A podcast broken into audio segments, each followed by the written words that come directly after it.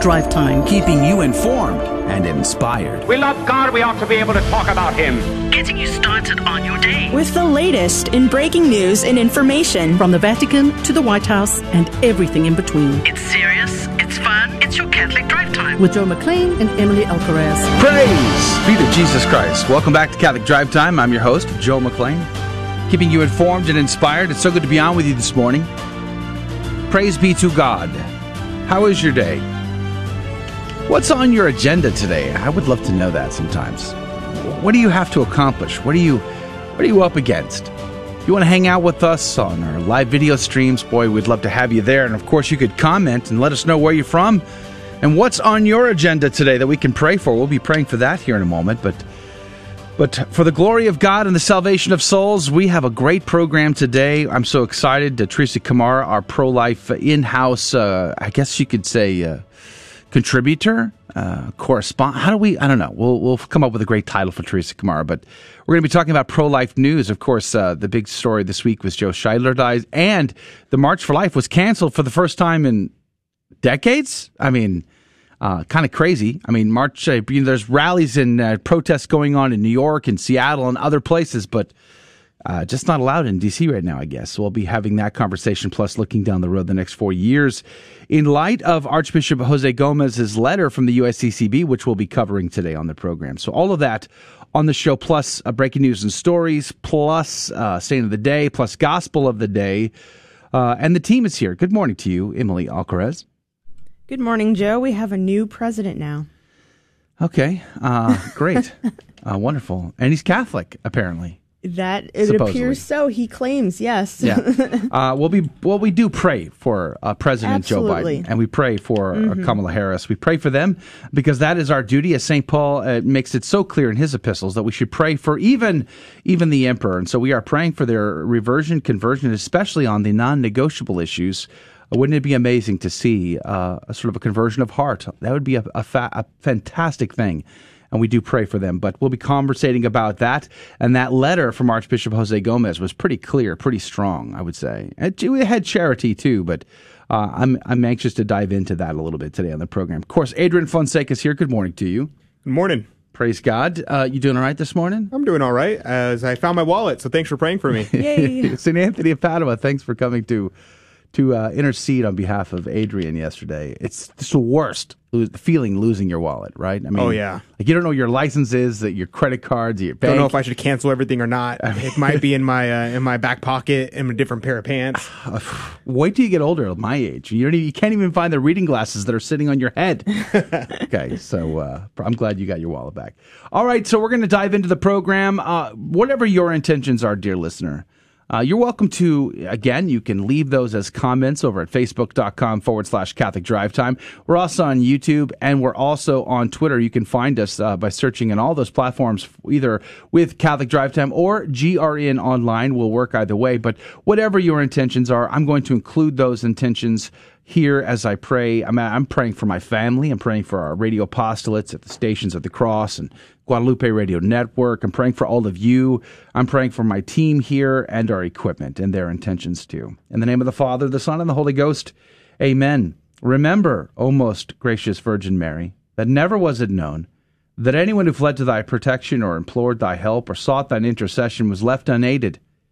Inspired by this confidence, I fly unto thee, O Virgin of Virgins, my mother. To thee do I come, before thee I stand, sinful and sorrowful. O Mother of the Word incarnate, despise not my petitions, but in thy mercy hear and answer me. Amen. In the name of the Father, the Son, and the Holy Ghost. And now the headlines with Emily Alcaraz. Joe Biden was sworn in as the 46th President of the United States of America yesterday. Donald Trump boycotted the inauguration, but Mike Pence was present at the event. President Biden signed 17 executive orders on his first day, beginning to undo many of Donald Trump's policies. Among these, Biden signed orders to rejoin the Paris Climate Accord and the World Health Organization, to lift travel bans and to include illegal immigrants in the U.S. Census. He also stopped the construction on the border wall, mandated masks on federal property, and rescinded Trump's ban on transgender service in the military. More executive orders are expected to come in the days ahead. Hundreds are reportedly dead after a massacre at an Oriental Orthodox church in Ethiopia. The attack was carried out by Ethiopian government troops and Amhara militia from central Ethiopia. At least 1,000 people were estimated to be hiding in the church at the time of the attack, and 750 of them were killed. The, the, killers were apparently seeking the lost Ark of the Covenant, which is said to be contained in the Ethiopian church and guarded by a priest. Tens of thousands of Ethiopians have fled the region after an increase of violent conflict in the country. Another priest has gone missing in Africa this week. Father Rodriguez Sanon uh, disappeared on Tuesday while traveling, and his car was later found abandoned. Over the last five years, Burkina Faso has been a hub for religious violence and Islamist militias.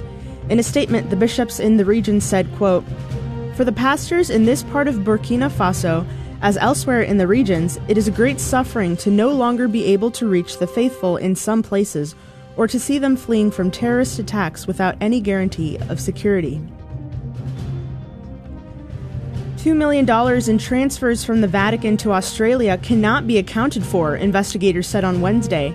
Reports of suspicious money transfers from the Vatican to Australia date back to October, when Italian media reported that an alleged transfer was part of a dossier being compiled by Vatican investigators and prosecutors against Cardinal Becciu.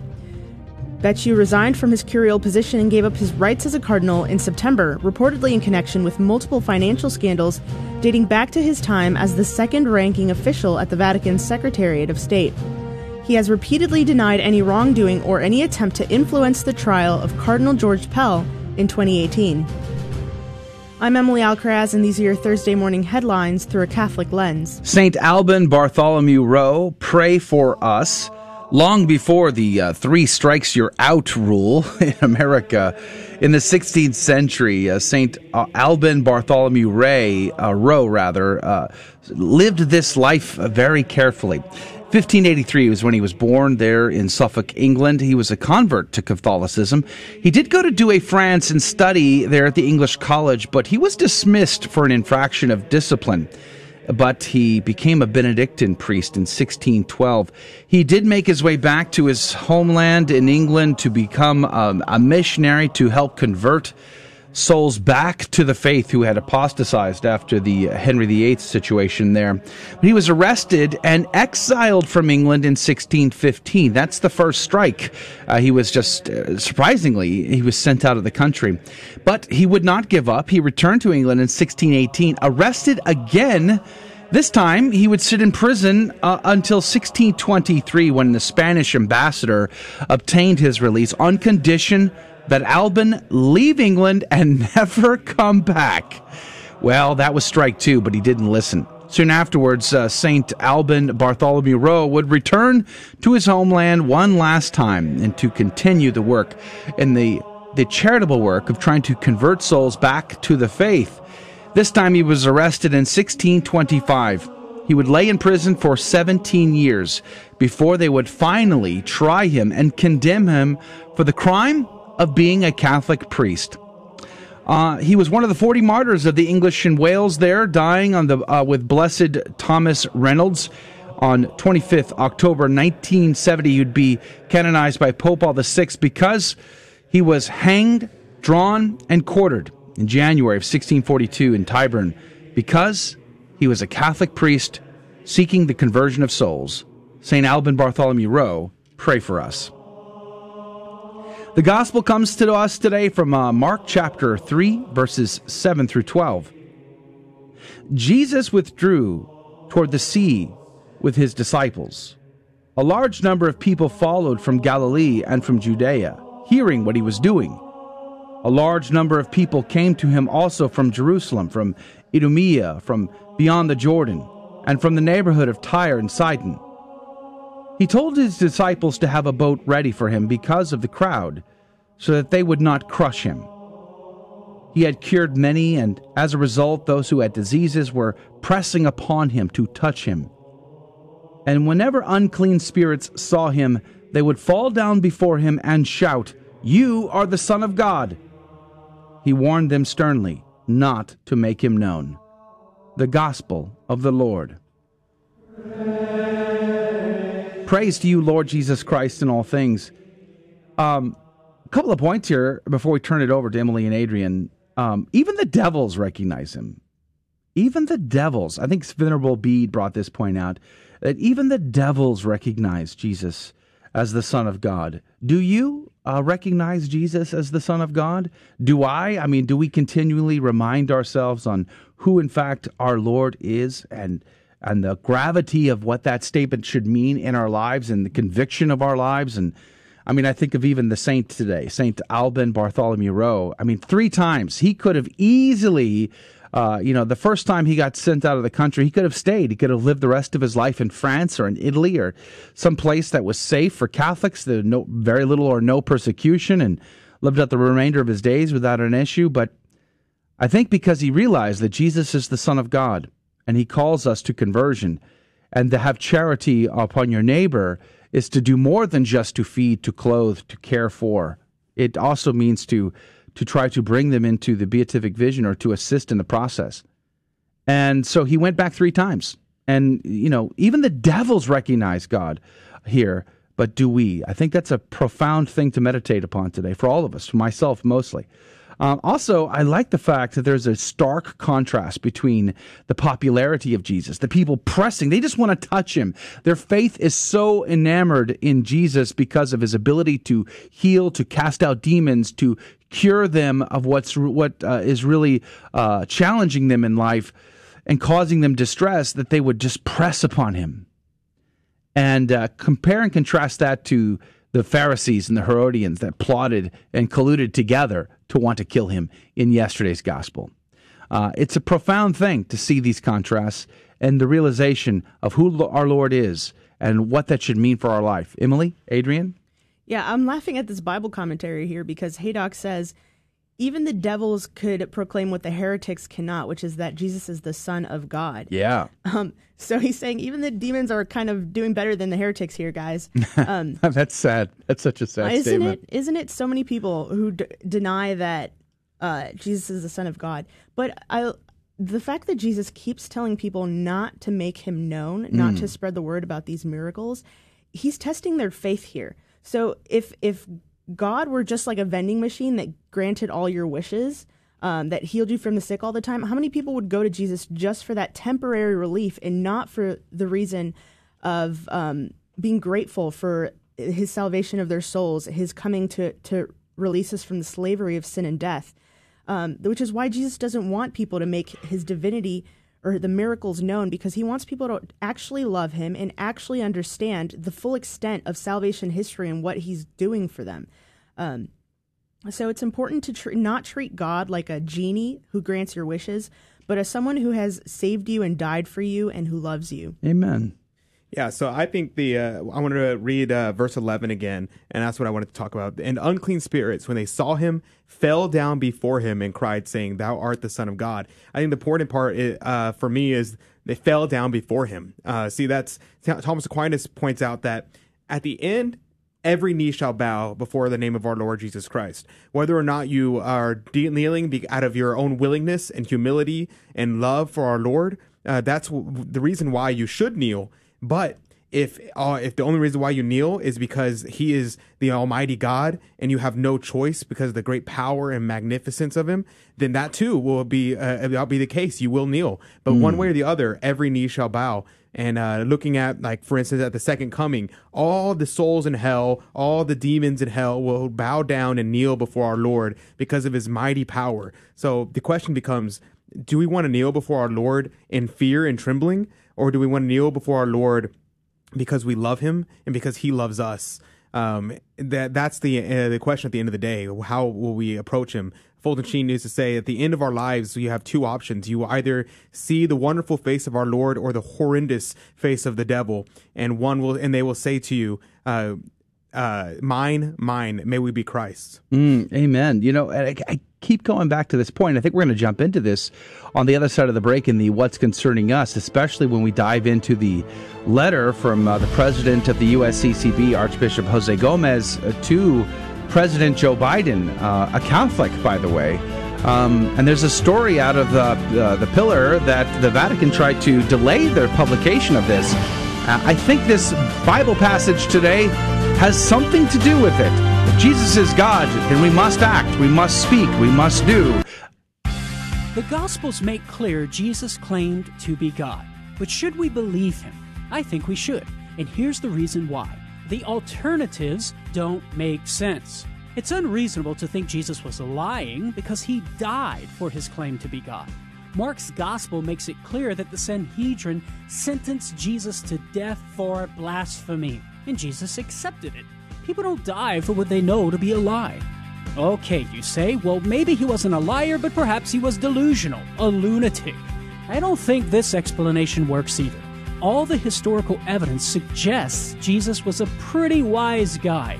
Even those who deny Jesus' divinity accept this. But if that's the case, well then, don't you think he's wise enough to know who he is? So, if Jesus is neither a liar nor a lunatic, then he must be who he says he is, namely Lord. I'm Karlo Broussard with a ready reason for Catholic Answers, Catholic.com. Looking for a Catholic university where the greatest works of Western and Catholic tradition are the foundation for learning, all in an environment that is faithful to the magisterium? Recommended by the Cardinal Newman Society, the University of Dallas offers an exceptional liberal arts education, preserving the wisdom of the past while preparing students for world changing futures. Academically excellent, always faithful. Apply today at udallas.edu.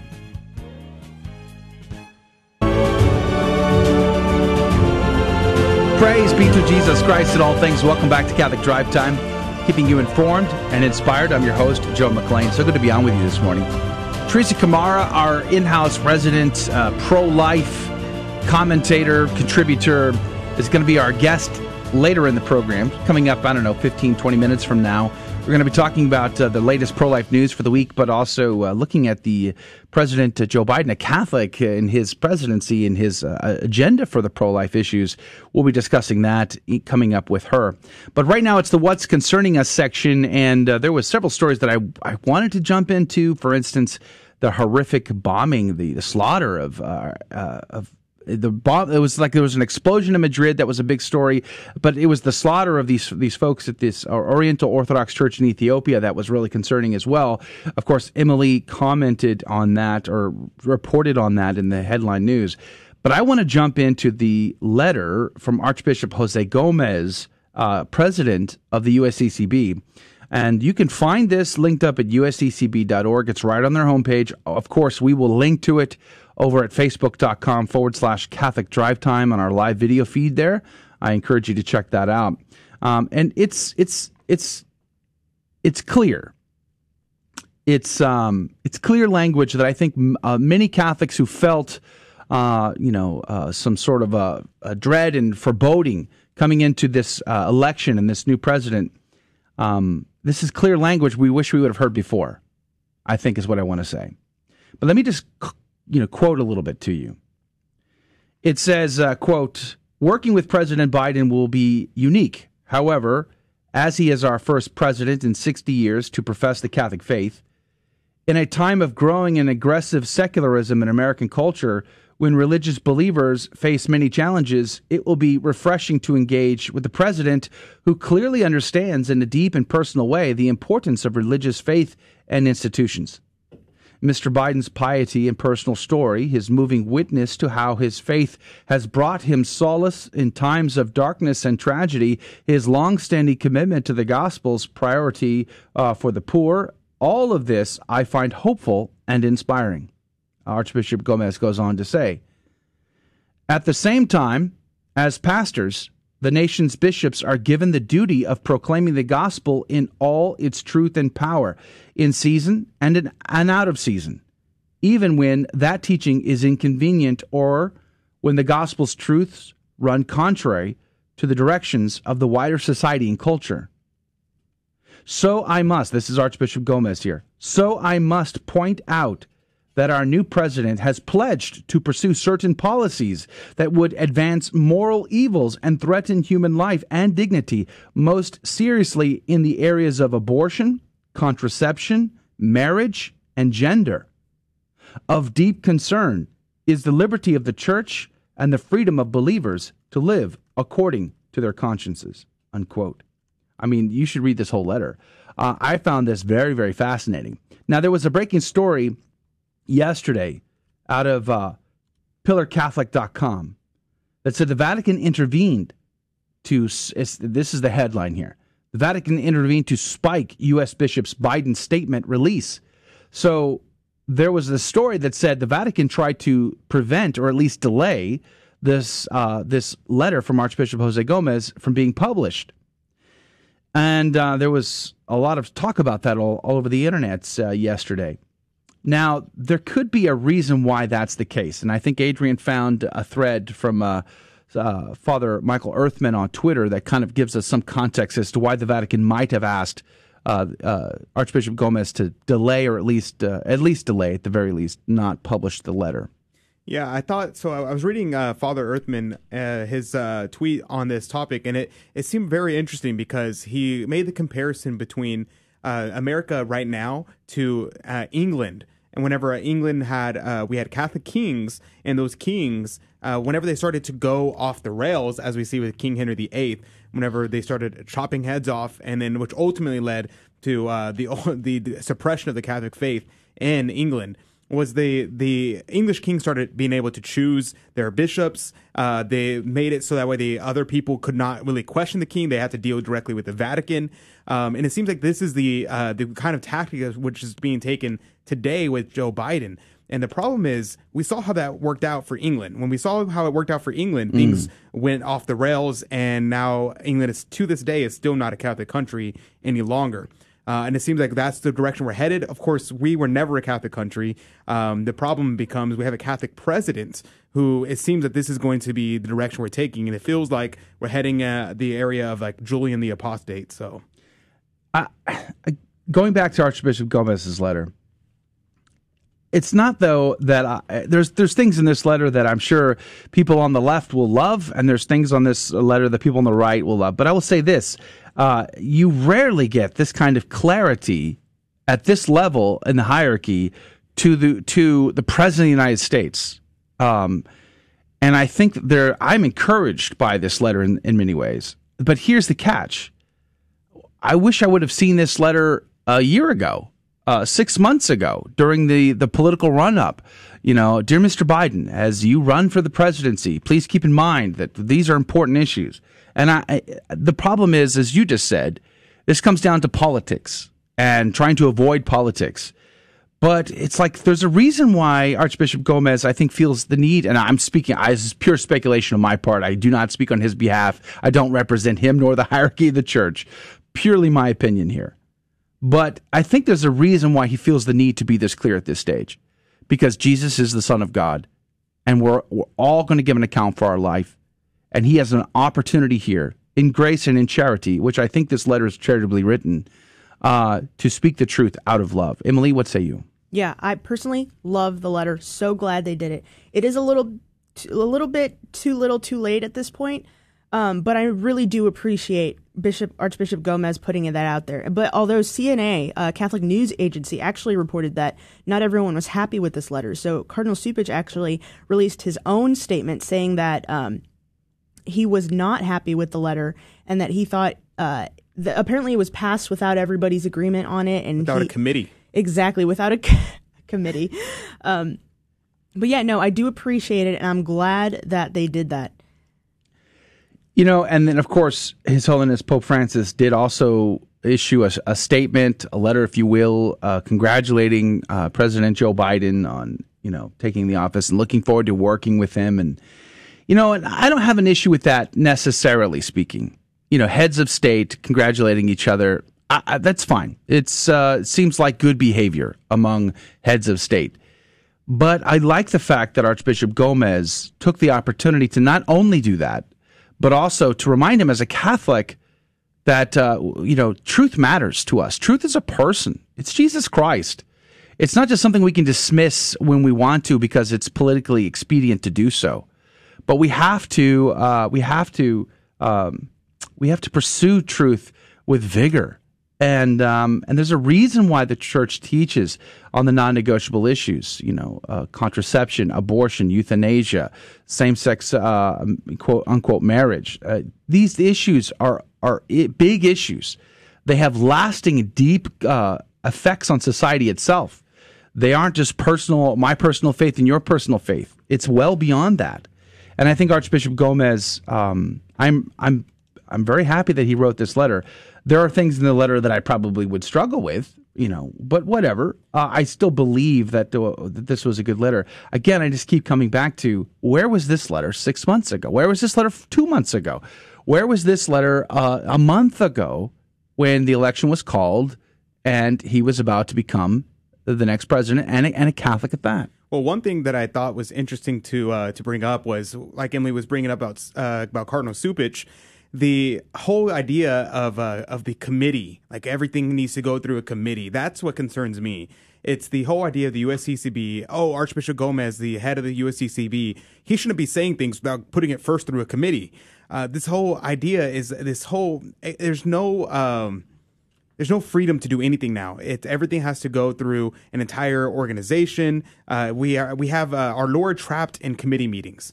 The gospel is cast to pass through legislation and ideas and uh, board meetings before it can ever get out to the people, and it, it it's it's terrifying to see. And also, Cupich has now just agreed with a lot of other people in saying the USCCB has no authority to do and to really say anything. They're just a uh, a I guess you could say what I um what do they call those things that are like emperors but they're not actually have any power Like a puppet. king? yeah well Or, not like not, what? not necessarily what Well, I was I th- thinking I think there'd be a lot of people who would argue with that as to whether or not uh, what kind of authority the USCCB does or does not have.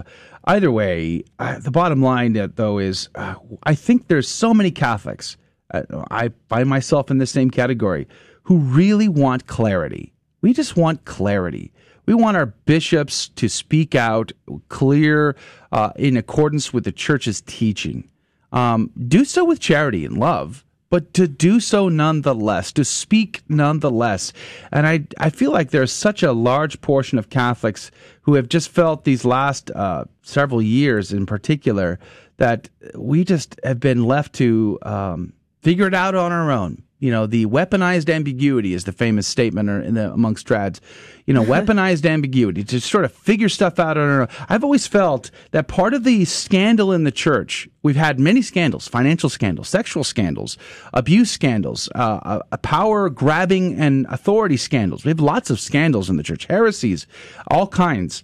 Part of the scandal in the church is that the average, as I like to say, the, the soccer mom has to now understand the Council of Trent, has to have read the Summa Theologica, has to have the dogmas of the church memorized in order to try to sort fact from fiction, you know, either uh, at the homily on Sunday or just in conversations with friends and family. That to me is part of the scandal. We should just be living pious lives and growing in holiness, not having to become theologians and philosophers.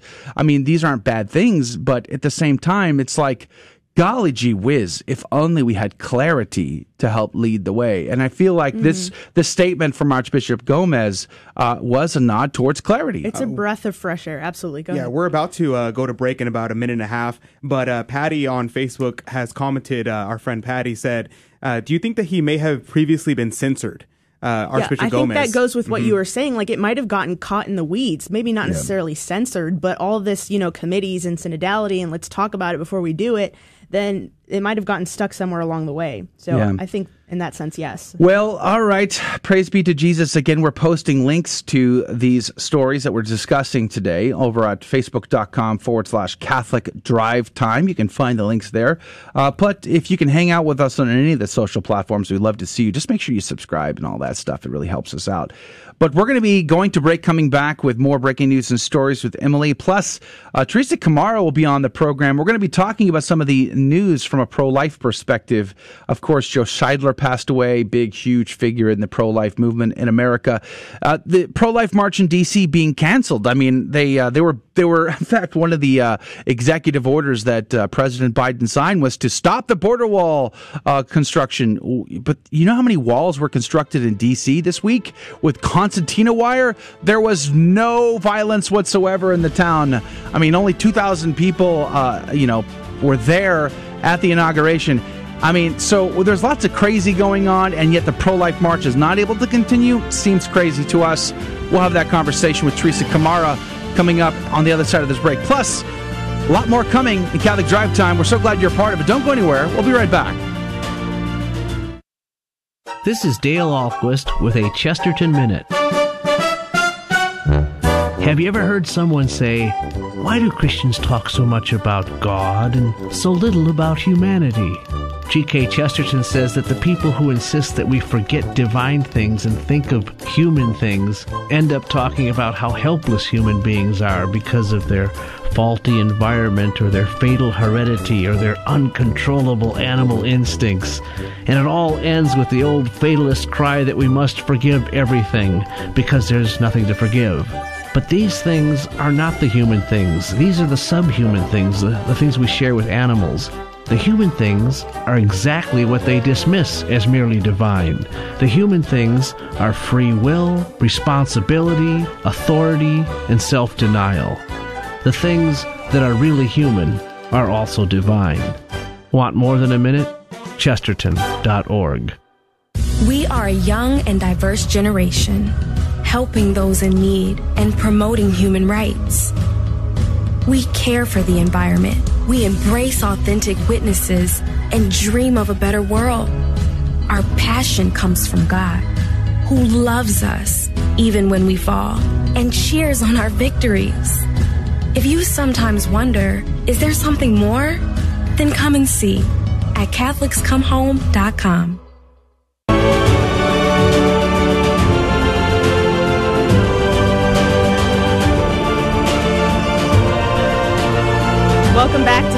Drive Time Show. We've just been covering the headlines and what's concerning us, and now we're going to have Teresa Kamara on to talk about this week's pro life news. What's going on? What is going to change with the incoming Biden presidency? Teresa, are you here? Praise be to Jesus Christ in all things. Uh, Teresa Kamara is on with us. She is uh, our in-house pro-life resident, uh, consultant, and contributor. Teresa, good morning to you. Thank you for being a part of our program. Oh, it's great to be here. Praise be to Jesus Christ. Teresa, uh, lots to, to, talk about in the headline news today. Uh, it's a concerning situation when you have to see the pro-life march canceled after, I guess it's been decades. When was the last time there wasn't a pro life march in D.C.? Do you have any idea? So actually, the pro-life march in DC, um, the March for Life, is going virtual. So it's not canceled, canceled, but people cannot be there in person unless you're specifically invited. I know uh, Jeannie Mancini with um, March for Life um, actually had a great interview on there that you can look up on their Facebook page, along with um, Kristan Hawkins with Students for Life of America, and they're getting out the word of how you can be involved online as they invite people that are pro-life leaders from all over the nation to actually be present as much as possible and to get the word out. So there's a lot of uh, groups that are going virtual. So, um, however, this will be the very first virtual one. They did start physically marching in person the very first year after Roe v. Wade was passed. So wow. the horrific decision of Roe v. Wade.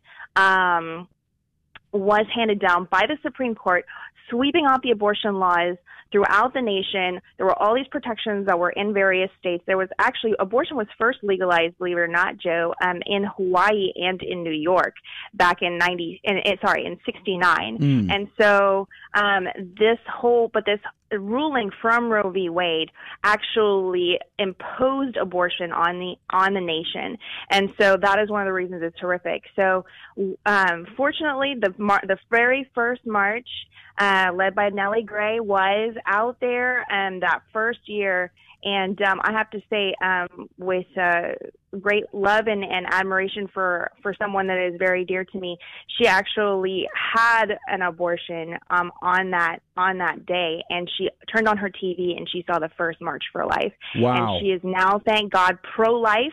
Um, and her son is amazing. He's a priest that, that, then her next son that was born and he is super involved in the pro-life movement, comes out to pray with us every week.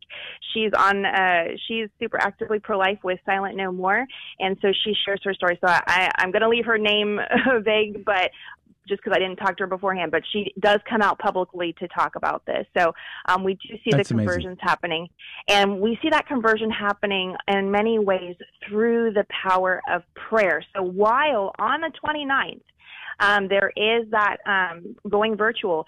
There isn't a push from live action with Lila Rose and Shawn Carney with 40 Days for Life International to have people go out to your abortion facilities. If you really want to be present, go out to your abortion facilities and pray peacefully, pray and just focus in on prayer for an end to abortion because we know prayer is what is converting hearts and we're seeing that in the in you know over 18,000 babies that have been saved internationally.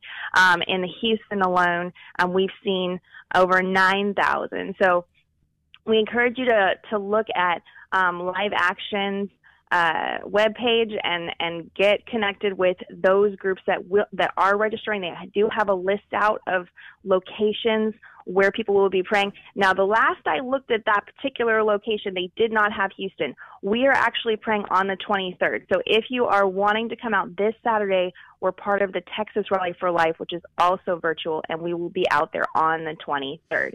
However, you don't have to wait till then.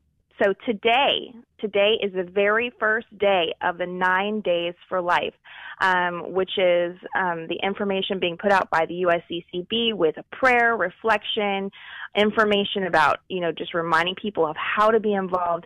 Because as like you were talking about, Joe, in the last segment, um, we need to be looking at what the US CCB is actually saying about the pro life movement. And it's great. I'm so thrilled um, with Bishop Gomez's, which, are, which are Archbishop Gomez's letter to, about President Biden. Mm. Um, I think that that is going to help tremendously, and I think all the catechists everywhere need to be tied into what is the pro-life moving, movement saying. Because while while we are, and what um, specifically what the church is teaching about the dignity of the human person, because there's so much to our faith that sometimes it's like, oh, you'll hear catechists say, well, why do we have to focus in on the pro-life movement? Like, why is that important? This is their season to do that because we need to focus on the dignity of the human person that is central to our Catholic faith. Yeah. And so, it, so this is a great opportunity. So, so I hope all the catechists will get on that USCCB's website, be t- sending out the nine days for life connect with your archdiocese or with your diocese and look for your Respect Life program because you can connect. So, yeah. We're talking with I- Teresa- I, sense this a question. We're talking with Teresa Kamara from HoustonCoalition.com about the pro life news for the week. And, you know, uh, there's a couple of things here I wanted to jump into uh, in, into with you, Teresa Kamara, if I can get it out of my mouth first. But I was surprised. Uh, there was a stack of executive orders that President Biden signed yesterday, like 17. And I went through this list. I was having a, initially, I was having a hard time finding the list. We finally were able to track them down under whitehouse.gov forward slash briefing room. Um, you can find the list there. And I was surprised. I mean, there's some stuff here that I was really didn't, I was really appalled by. Uh, for instance, uh, requiring, there's an executive order here requiring that non citizens be included in the census so that uh, when they figure out how much representation each state needs in in Congress, non citizens are also included in the count, which inflates the number, by the way. Uh, so that is an executive order he signed yesterday. But one he didn't sign. I was surprised that it wasn't the, one of the first executive orders he signed was the reversing of the Mexico City policy. Now I'm told that that's still Mhm. coming, but I was surprised to not see it on the first day. Did that catch you off guard? Um, I was actually very surprised that I didn't see anything that was a more direct attack on the, you know, on the rights of the unborn, on the health of women, um, and um, I, I was very surprised to see um, nothing that had Planned Parenthood somewhere stamped on there because it feels like Planned Parenthood was somehow stamped all over their their running and you know the the history, the long history um, of growing focus for Biden. I mean, he was not always he was not always super pro-abortion. So like back in 77, he actually voted against federal funding for the cases of of of Medicaid paying for abortion, um, except for ca- cases of rape and incest. So he was he was against the expanding of that, and um, he now has been very much promoting, like he kind of rode on the coattails of President Barack Obama, who was very much promoting abortion, and then he chose a, a vice president who has been has directly gone after crisis pregnancy centers with her fact back back in uh, 2015 um, in California that that directly went after pro-life uh, crisis pregnancy centers and uh, could have shut them down. And he and she also went after David Daleiden, uh, who had exposed Planned Parenthood and the illegal activities that were very clearly stated in their own words. And then so she started the ball rolling in that. And so the fact that he has he has tremendously headed toward a pro-abortion type stance while claiming to be practicing Catholic, um, just really it really surprised me, and it was kind of a relief um, in those first 17 executive orders. I, I don't know how long it's going to last, though, mm. especially with having the influence of his vice president and the cabinet members that he has been choosing and those he has chosen to surround himself with. One thing, though, that he has definitely um, promoted immediately um, to the detriment of his professing the Catholic faith um, ha, is the fact that he's been promoting LGBTQ uh, oh, yeah. issues, and and even like who he has appointed, and so it's very important for people to keep in mind like the the importance of the pro life movement is very easy to explain in the sense of um, there is a child whose life is at stake. There's an innocent person whose life is at stake, and there is a mother whose life is at, risk. Um, as I talked about just you know two weeks ago, I picked up another 911 call, you know, locally where a woman had to be was going to uh, need special life support because she had a complication. She was hemorrhaging after an abortion, um, and this is not uncommon. And um, Missouri City, the Missouri, uh, sorry, and so in Missouri, their their abortion facility closed down because of the women who were being harmed by the abortion by the you know uh, problems that happened during their abortion. So um, it's it's critical for people to keep in mind this is a woman's issue. This is a child this is the an issue around the child. But there's also a pre a, a, a what's the word I'm looking for? It is the subsequent results mm. of mis um, mismanagement, if you will, of self control and a lack of chastity, a lack of understanding healthy relationships. And so we really are going to need to hone in on the importance of healthy family life, healthy marriages. And yes, we need to make sure as we're doing that, we have to be very careful that for those who, who are separated from their spouse or who do have children out of wedlock, you know, for various reasons, like they're still important. All right, hold that thought there. Teresa Kamara is our guest, HoustonCoalition.com, talking about the pro life news. We're going to go to break. We're going to come back. We're going to catch the breaking news and stories with Emily, and we'll jump back into our conversation with uh, Teresa Kamar before we have to say goodbye for the first hour. Don't go anywhere. Catholic Drive Time. Be right back. This is a Messy Family Minute from Mike and Alicia Hernon. There's something unique about the love of a parent and child. Nothing can replace it. Your children will have many friends, companions, and peers in their lives, but they will only have one mother or father. This relationship is so special that we need to make sure we never take it for granted or allow anyone to take our place. Sometimes we get caught up in wanting the perfect youth minister, teacher, or coach for our children, especially as they get older. Now, there's nothing wrong with that, and we thank God for those adults who have come into our children's lives. But no one will affect your child as powerfully as you can. Parents, remember that the authority you have as a parent isn't because you're perfect or holy or even that you have all the answers. Because let's be honest, sometimes we're just making this up as we go along. Instead, your authority comes from the fact that God has entrusted this child to you. Step into your role with confidence, knowing that God will give you the grace you need to be the best parent you can be. For more encouragement and parenting tips, visit us at messyfamilyminute.org. The universe is filled with order from top to bottom. And it's a beautiful order. And not only is it beautiful, it's order that we can actually comprehend. And it's almost as if we have been made to be able to comprehend that order in the universe, to be able to contemplate it so that we can see maybe that purpose behind it. Please visit Father Spitzer's website, magiscenter.com, to watch this beautiful and important video about purpose and God's creation. That's M A G I S Center.com. Welcome back to the Catholic Drive Time Show. Today's January 21st, and these are your Thursday morning headlines. Antifa and Black Lives Matter protesters joined forces in Seattle to block traffic in the downtown area. A video posted to Twitter shows the protesters setting a large fire in close proximity to several commuter buses. Antifa rioters attacked the headquarters of the Democratic Party in Portland, Oregon, and left anti Joe Biden messages on the day of his inauguration in Washington, D.C. The rioting appeared to be planned well in advance, as demonstrated by flyers advertising the event days earlier. Police said eight people were arrested, and the charges ranged from criminal mischief to possession of a destructive device to riot and reckless burning. A second federal court struck down the transgender mandate on Tuesday, the mandate that doctors perform gender transition surgeries upon the referral of a mental health professional. Despite objections that the doctor may have to the procedure, this dates back to the Obama administration. A coalition of Catholic organizations representing hospitals, doctors, and clinics, joined in part by the state of North Dakota, had challenged the mandate in court. The Catholic groups alleged that the mandate required them to perform and provide insurance coverage for gender transition surgeries and abortions against their conscientious objections.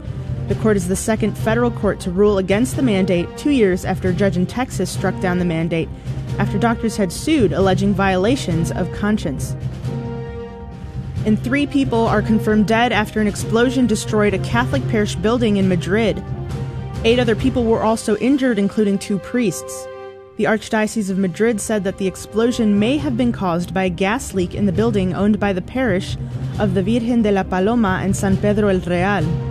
The explosion damaged nearby buildings, shattering glass and showering the street with debris. Pope Francis prayed for the victims and invoked the intercession of Our Lady of the Almudena, the patroness of Madrid, and gave his apostolic blessing as a sign of Christian hope in the risen Lord. I'm Emily Alcaraz, and these are your Thursday morning headlines through a Catholic lens. Praise be to Jesus Christ in all things. Thank you, Emily, for reading the news. Uh, Teresa Kamara is our guest uh, for the next, I guess, just under 10 minutes is uh, the time we have left. Uh, she's with HoustonCoalition.com. We're talking about the pro-life news across the nation and uh, and its impact on on society around us and our time and our day. And one of the big news stories that came out this week was the uh, the passing of Joe Scheidler. Uh, Teresa yeah. Kamara, maybe you can tell us why that's a significant loss for the pro life movement. So Joe Scheidler was one of the amazing um, trailblazing heroes that um, people around the nation and even around the world potentially, you know, because he visited countries outside the U.S. as well and and worked with them. Um, he was a trailblazer for the pro-life movement. Um, so while there are definitely things that have been developed over time, as we have learned from mistakes, as we as we found what worked, what didn't work, Joe was amazing in the sense that he was able to to really move forward with courage and and expand um, our understanding. He was an author. He um, was able to start the pro- founder of the Pro Life Action League, and he did just pass away on the uh, on January 18th, which was Martin Luther King Day. So, um, and he actually marched with Martin Luther King um, back, I believe it was 65.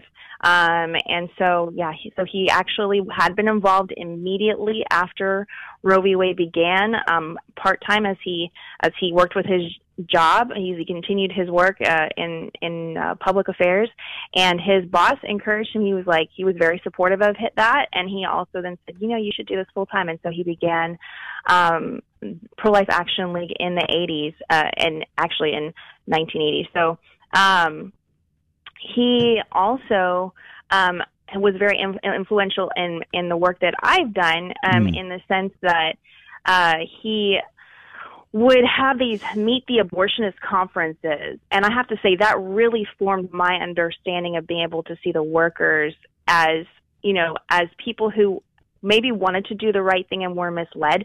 So a, a lot of people are seeing that with Unplanned, the movie.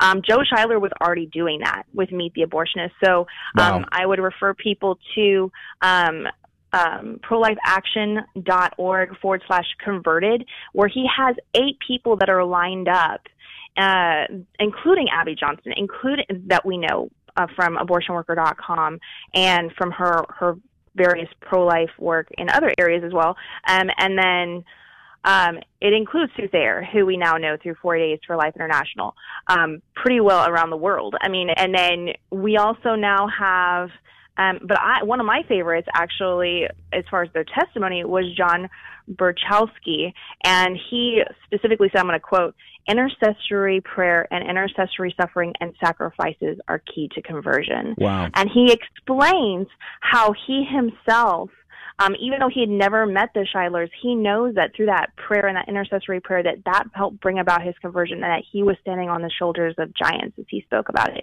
and shared his, his testimony of how he, as an OB-GYN, wanted to be the best OB-GYN he could be. And so he thought that would mean you do everything that's possible, that's available to you. You can offer the full range of services. And when he recognized the life of the child in the womb, he was horrified with what he had done and he ended up opening up a cri- uh, like a crisis pregnancy type OB-GYN practice uh, called Tepeyac. And so now he's offering medical services as a pro-life OB-GYN Wow. to women who are in high needs. And so like we have in, in these high need situations. And so, you know, it's, it's important to keep in mind that while things can look like abs- things can look absolutely crazy right now as far as the riots and the and the shutting down and having to be virtual and we can feel isolated. And even as we're standing out on the sidewalk and we're six feet apart and we're masked up and we're like I can't see the person next to me who's six feet from me. But we're all still unified together in prayer. And even if for some reason you have a health reason that keeps you from coming out you're unified in this family of faith, in this family of the church that we're able to connect through through the radio, through the webinars. I recommend TexasRallyForLife.org if you want to join Houston and, and all of us in Texas. But like, there's you can join. Like I said, the Archdiocese of Galveston, Houston has has very specific um, structured events that are going to last all through uh, the 23rd. And so, you know, get check out where, where your diocese is and, and don't feel like you have to be isolated because this is a movement that is of love and of prayer and of giving practical aid through resources like optionline.org for women that are in crisis, Mm. um, uh, healing after abortion um, if they're post abortive and they're looking for healing because we don't want them to go through another abortion. Um, we don't want to forget them or make them feel like they can't come back into the faith because Sure. God wants our conversion where we're at. You know, abortionworker.com for the workers to come out. And so there are these resources. Um, so I hope I hope these pro life leaders will will continue to make their voices heard. I'm just seeing a, a news article here uh, from LifeSiteNews.com. Uh, it says uh, this was uh, Michael Haynes is the person who wrote this article. We'll link to it Facebook.com forward slash Catholic Drive Time. You can check it out there. But it says the Biden Presidential Inaugural Committee has listed Planned Parenthood and uh, other uh, LGBTQ organizations as the beneficiaries of any donations made for the flags, which took place uh, uh, which took the place of spectators on the National Mall. So because there was no, uh, there were no crowds there, there was only a select few that had been personally invited, other than the 25,000 National Guard troops who had nothing to oppose, apparently. Uh, the flags there that we all saw in the video yesterday, um, those donations that came in for those flags all went to Planned Parenthood and some of these LGBTQ organizations. You know, and again, it goes back to that letter from Archbishop Jose Gomez as to why, uh, you know, as a Catholic, these are important, and, and he and Joe Biden knows this. Uh, Nancy Pelosi and the rest, they know this, and yet they choose of their own free will to ignore the fundamental teachings. And it's not because it's a Republican or conservative issue; it's because it's a right issue. It's right or wrong. It has nothing to do with right or left. And I just want to want to reemphasize this portion of Archbishop Jose Gomez's letter, which we did link to. It says, uh, So I must point out that our new president has pledged to pursue certain policies that would advance moral evils and threaten human life and dignity, most seriously in the areas of abortion, contraception, marriage, and gender. Of deep concern is the liberty of the church and the freedom of believers to live according to their consciences.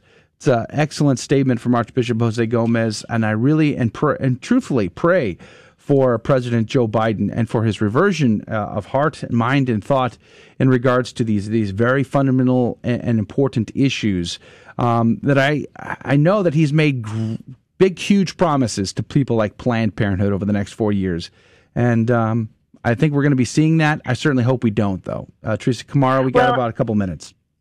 Yeah, so uh, one of the things, if people are thinking that Biden is kind of a laid back in any sh- shape or form, I mean, it's important to keep in mind it didn't stop with the 2003 vote for his vote for partial birth abortion.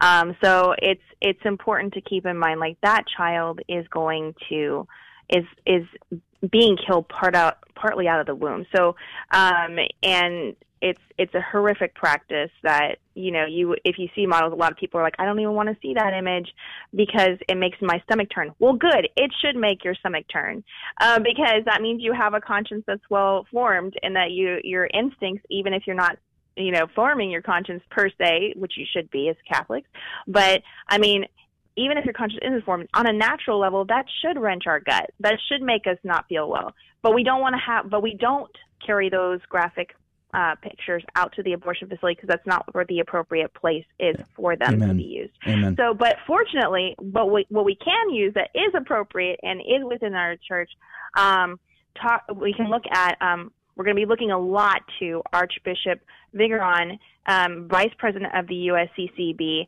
as he works with um, a committee of chairmen to specifically address.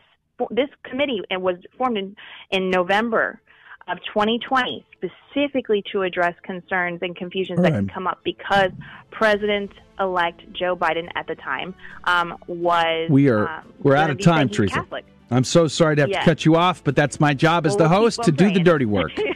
and uh, God bless you, Teresa Kamara, HoustonCoalition.com. Thanks for giving us the pro life news update for the week. We're very grateful. We'll look forward to having you back soon. I look forward to talking with you again too. All right. Praise be to God. That's going to do it for hour one of Catholic Drive Time. Uh, keeping you informed and inspired. We hope that you are able to join us in the second hour. You can do so uh, on our live video streams, facebook.com forward slash Catholic Drive Time. You can also find us on YouTube and Twitter as well. You can search for us there, Catholic Drive Time. We'd love to have you a part of our program. We'll have more breaking news and stories, Saint of the Day, Gospel Day, our favorite, fan favorite trivia game show, plus so much more. Join us then. God love you. God bless you. We'll see you back here tomorrow morning. Thank you for joining us on your Catholic Drive Time, where it is our pleasure to keep you informed and inspired. Join us Monday through Friday at the same time, right here on your favorite Catholic radio station. Don't forget to connect with us. Just go to facebook.com forward slash Catholic Drive Time. Again, that's facebook.com forward slash Catholic Drive Time. Be sure to share more than just us today. Share Jesus with everyone you meet. Bye now, and God love you.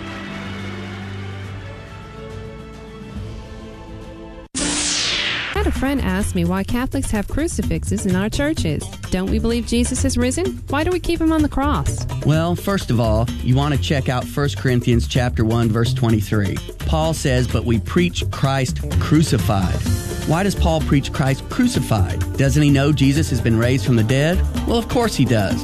But he knows that it is through the power of the crucified Christ on the cross that the bonds of sin and death are broken. As he says in verse 24, Christ crucified is the power of God. 1 Corinthians 2, verse 2 For I decided to know nothing among you except Jesus Christ and Him crucified. Again, didn't Paul know that Jesus had risen from the dead? Well, of course he did. Paul preaches Christ crucified because an empty cross has no power.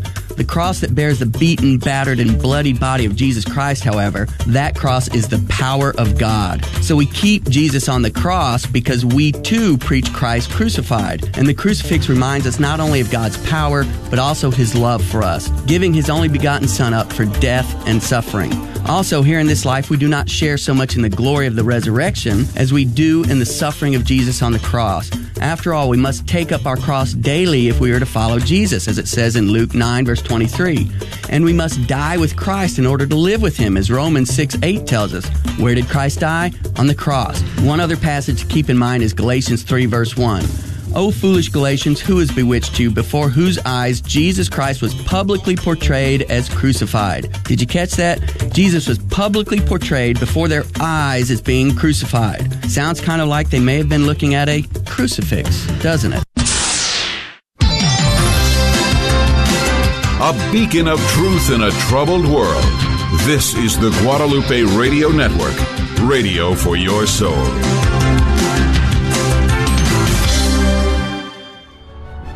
The universe is filled with order from top to bottom. And it's a beautiful order. And not only is it beautiful, it's order that we can actually comprehend.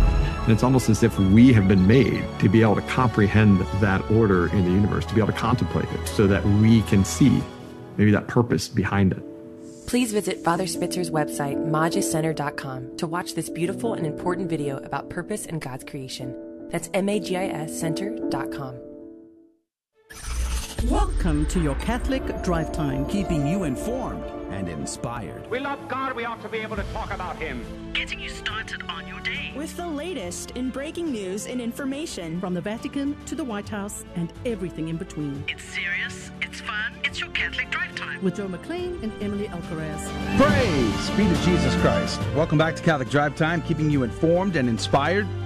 I'm your host, Joe McClain. It's so good to be on with you today. Praise be to God in all things. How was your day today? What is on your plate today?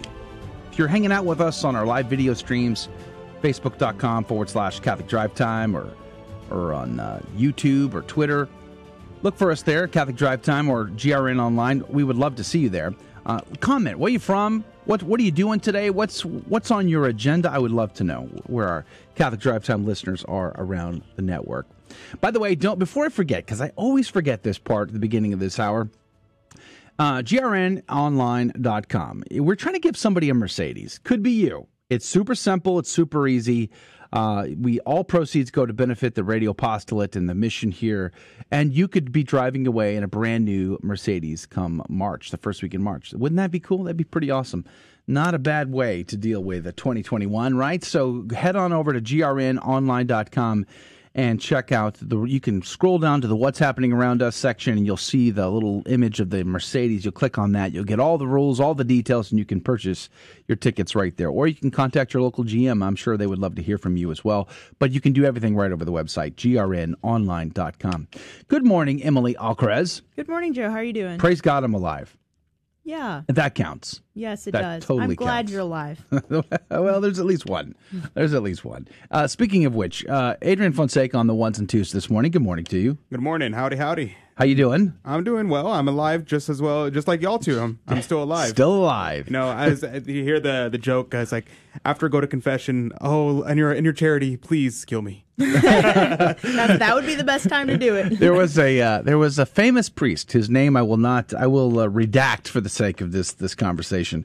Yesterday, after hearing of the Vatican trying to uh, or at least delay Archbishop Go- Gomez's letter, uh, you know, said, "Can I please just be a priest on the moon someplace? You know, I want I want to get away from all of this." Uh, at any rate, we're going to have a great show this hour. Don't forget, 7.30 Holy Mass uh, the, will be broadcast across the Guadalupe Radio Network. And the Catholic Drive Time team and I will go off of the radio, staying on our social media live video streams to hang out with you for the next uh, for 20 minutes thereafter for uh, what we're still calling the the the after show until we come up with something better in the meantime, where we conversate about the topics of our show. And we just wrapped up a great conversation with Teresa Kamara on the pro life uh, situations across our nation, the news, uh, the, the implications of the next four years, the implications of a Catholic president uh, that had uh, has to be reminded of Catholic teaching by Archbishop Jose Gomez.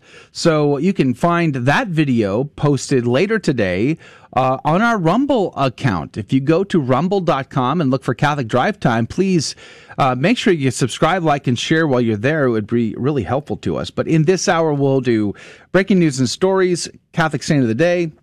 Uh, we'll do the gospel plus our fear and trembling game show. It's going to be a lot of fun. I hope you'll be a contestant in that. So stand by for the phone number, and we'd love to have you on. Prizes are involved, and you don't even need to know the answers to the questions. It's super simple. Let's begin with prayer.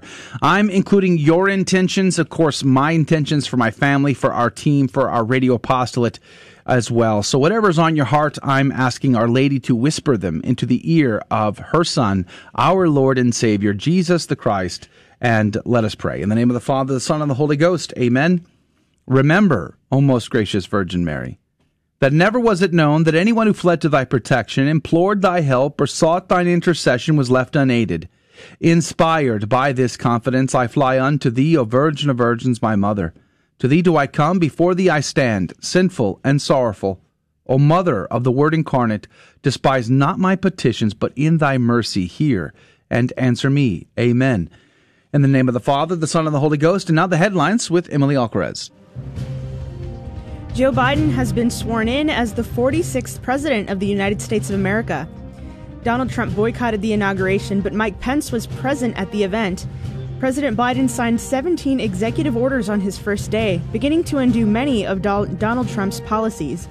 Among these, Biden signed orders to rejoin the Paris Climate Accord and the World Health Organization, to lift travel bans and to include illegal immigrants in the U.S. Census.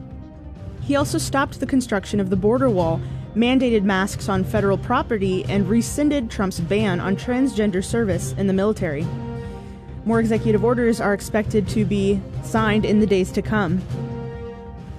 Antifa and Black Lives Matter protesters joined forces in Seattle yesterday to block traffic in the downtown area. A video posted to Twitter shows the protesters setting a large fire in close proximity to several commuter buses, Antifa rioters also attacked the headquarters of the Democratic Party in Portland, Oregon, and left anti Joe Biden messages on the day of his inauguration in Washington, D.C. The rioting appeared to be planned well in advance as, demonstrator, as demonstrated by flyers advertising the event days earlier. Police said eight people were arrested, and the charges ranged from criminal mischief to possession of a destructive device to riot and reckless burning. Hundreds are reportedly dead after a massacre at an Oriental Orthodox church in Ethiopia. The attack was carried out by government troops and Amhara militia from central Ethiopia, and at least 1,000 people were estimated to be hiding in the church at the time of the attack. 750 of them were killed. The killers were apparently seeking the lost Ark of the Covenant, which is said to be contained in the Ethiopian church and guarded by a priest. Tens of thousands of Ethiopians have fled this region after an increase of violent conflict in the country. The Rainbow Halo trial began in Poland yesterday. The trial concerning three activists who distributed posters depicting Poland's Black Madonna icon with a rainbow halo will resume next month following a tumultuous opening hearing. Three women went on trial on January 13th accused of offending religious feelings a crime punishable in Poland by up to two years in prison. A crowd of mainly young people gathered outside the courtroom chanting slogans such as, A secular, not Catholic Poland, and The rainbow does not offend. The Catholic Church in Poland is not currently commenting on the court case, which comes as the church appears to be losing ground in Polish society. More than 90% of Poles are baptized Catholics, and the country has the highest weekly church attendance in Europe. But statisticians announced last month that Sunday mass going declined by 1.3% in 2019, before the coronavirus pandemic struck the country. I'm Emily Alcaraz, and these are your Thursday morning headlines through a Catholic lens. Praise be to Jesus Christ in all things. Thank you, Emily, for uh, reading the headline news. Let's pray for Poland. I hope they don't mm-hmm. end up like Ireland. Uh, St. Alban Bartholomew Rowe, pray for us. Born in 1583 in Suffolk, England long before three strikes you're out policy in America became a thing. Uh, St. Alban was living the life. he was a convert to Catholicism. He studied at the English College in Douai, France, but he was dismissed for an infraction of discipline. I have no idea what he did, but he was not allowed to stay there. He did join the Benedictines and was ordained a priest in 1612 in France, but his heart was for the mission fields of England, his own people, trying to bring them back into the Catholic faith. They had uh, left under Henry VIII and, of course, his daughter Elizabeth, but he was arrested for the first time in 1615 but he got off kind of light in, in, uh, in, to be honest. I mean, they only kicked him out of the country. It could have been a lot worse. Now, he could have stayed, but he didn't. He chose to go back. In fact, in 1618, he returned to England, but was arrested again. And this time, he would sit in prison until 1623, until when the uh, Spanish ambassador came to his rescue and obtained his release on condition that St. Alban leave England and stay left. Don't come back. Well, Alban didn't listen. Maybe that's why Douai kicked him out. I don't know. But he did return, in fact, to England uh, a third time, and this time he he was arrested in 1625, and he stayed in prison for 17 years before they finally tried him and convicted him of the crime of being a Catholic priest. Three strikes and you are out. He was one of the 40 martyrs of the English and Wales uh, who were, uh, as well as Blessed Thomas Reynolds, who was hung, drawn, and quartered on January 21, 1642 in Tyburn. Think about that. Hung, drawn, and quartered. What a gruesome way to be martyred. But he did so for the faith out of love and charity for and zeal for the souls that he hoped to win for the glory of God and for their salvation. He was canonized by Pope Paul VI on October the 25th, 1970. St. Alban Bartholomew Rowe, pray for us. The gospel comes to us from Mark chapter 3, verses 7 through 12. Jesus withdrew toward the sea with his disciples. A large number of people followed from Galilee and from Judea. Hearing what he was doing, a large number of people came to him also from Jerusalem, from Idumea, and from beyond the Jordan, and from the neighborhood of Tyre and Sidon.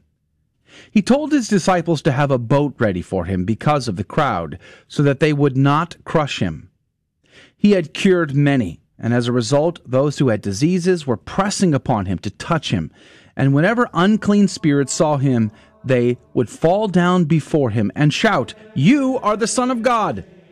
He warned them sternly not to make him known. The Gospel of the Lord. I, do you guys, I love the fact that uh, even the devils recognize Jesus as God. Even the devils proclaim Jesus as the Son of God. I wonder uh, how often we proclaim Jesus as the Son of God. I also like the stark contrast in this particular passage from yesterday's. You might recall, you know, in it, previously in the gospel, the Pharisees and the Herodians collude together to kill Jesus. You remember that episode like yesterday? They're like they they they were like getting together. Polar opposites of the political spectrum are colluding and conspiring together, working together, united across the aisle, so to speak, in order to bring about the death of Jesus, whom they could not stand. And uh, and here we see a contrast to the Pharisees and the Herodians. The people come out in mass to the point where Jesus is needs a backup plan. He needs an escape strategy just to avoid being crushed by the people because he's healing them and he is uh, casting out their demons. But even the demons recognize him as the Son of God and proclaim him so. How often do we as Catholics proclaim Jesus as the Son of God? And then, furthermore, I guess the, the reality is if we are going to proclaim Jesus as the Son of God, which, which he in fact is, uh, what does that mean? for our lives? What are the ramifications? What are the the uh, the consequences? What are the the realities of that of that fact that Jesus is the Son of God. And if he's the Son of God, and he says, If you love me, you will obey me in John 14, then why do we not live as though Jesus is the Son of God? Why do we not conduct our lives like St. Bartholomew Rowe did? Three times he could have he could have kept away. He could have lived a quiet and peaceable life in a parish someplace in France or Italy or whatever. But instead, he kept coming back knowing that he might die in the process, be martyred for the faith because he had zeal for souls. I believe it's because he knew Jesus is the Son of God and he must live his life as though that is true. I also believe that is part of the reason why Archbishop Jose Gomez wrote the letter he did yesterday and sent it to President Joe Biden because he knows Jesus is the Son of God and we must live our life accordingly. Adrian, Emily? Yeah, so we see now a large number of people are following Jesus now to the point where he has to get on a boat so they don't crush him. Um, and Jesus is healing and doing miracles. So are these people, are they, we wonder, are they following him because they know that he's God and they know that that he is their creator and has done so much for them? Or are they following him because he's doing miracles and healing and and relieving them from this temporary suffering? Um, so i think this is why jesus is tell, tells people in the gospels don't tell anyone. Don't tell anyone that i'm god. Don't tell anyone what, you, what you've seen here because he wants to test their faith see how authentic it is. Are you following jesus because you want him to do something for you? Like this is this an exchange where um, you profess your faith and God gives you everything you want. No, we can't treat God like a genie who grants our wishes or like a vending machine. God is not a vending machine. And we have to follow him not out of um, expectation of receiving some sort of gift or miracle, but because we authentically love him and we desire to be in relationship with him. Yeah, so the the one thing I wanted to talk about was the lion fell down before him in verse 11. Uh, St. Thomas focuses on this and points out the fact that even the devils uh, bow down before God. But the reason they, they bow down before God is different from the reason why we bow down before God. See, we bow down before God because, uh, just like scripture says, at the name of Jesus, every knee shall bend. Um, because our Lord, we love him, we recognize him as our God, and we want to give him the honor and just uh, deserve the just uh, worship that he that is owed to him because he created us and because he loved us and because we love him. Whereas the demons, uh, they bow down before God because they have no choice, Hmm. because they're forced to by the power and magnificence of God, by the absolute uh, terrible, as in striking them with terror, the terrible power of God. Uh, and so, no matter what happens at the end of time, at the second coming, all will bow down before God. But why we will, that's up to us. Why we're going to bow down, to God, that's up to us. But at the end, every demon, every um, poor soul in hell will be bowing down before the face of God. But so too, the great uh, glory of those in heaven will also be bowing down before God. Um, but may we be Christ. May we be. May that be the reason. Amen. Praise be to God in all things. Uh, speaking of opportunities to uh, to give glory, we have a wonderful opportunity coming up on the other side of this break. We're going to be doing our Fear and Trembling game show, our trivia game show, which has always been a lot of fun. We have three questions. I have three opportunities to get into the coffee cup of divine providence, and we have a cool package to give away this week. Uh, we have a sponsor uh, generously underwriting our, our prize pack, and it's uh, I think a Sacred Heart T-shirt, if I'm not mistaken. That's right, a t shirt from His Glory Company. How wonderful. What's the website? hisglory.storenvy.com. You can also find them on Instagram. All right. So now is the time as we go off to break. Uh, if you would like to be the contestant uh, for the Fear and Trembling game, sh- game show, all you need to do is be the first caller right now at 877 757 9424. 877 757 9424. 877 757 9424. First caller gets to be the contestant, and we'll have three opportunities to get you into the coffee cup. We'll pull out a winner on Friday. Who knows? Will it be you? We'll be right back.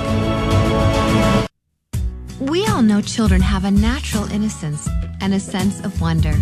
Yet our world is full of distractions that can pull families in the wrong direction. But with the help of God and a church hmm. family, your children can grow in the security of faith, hope, and love. Weekly Mass provides that critical faith foundation needed in life. So if your family hasn't been to Mass in a while, we'd like to invite you home. Discover more at CatholicsComeHome.org. Protestants like to use James 2 10 through 11 against the Catholic doctrine of mortal and venial sin. Because James says, whoever keeps the whole law but fails in one point has become guilty of all of it. But James can't be denying the doctrine of mortal and venial sin because in 115 he affirms it, saying that sin in its beginning stages doesn't bring death, venial sin, whereas it does in its more mature stages, mortal sin.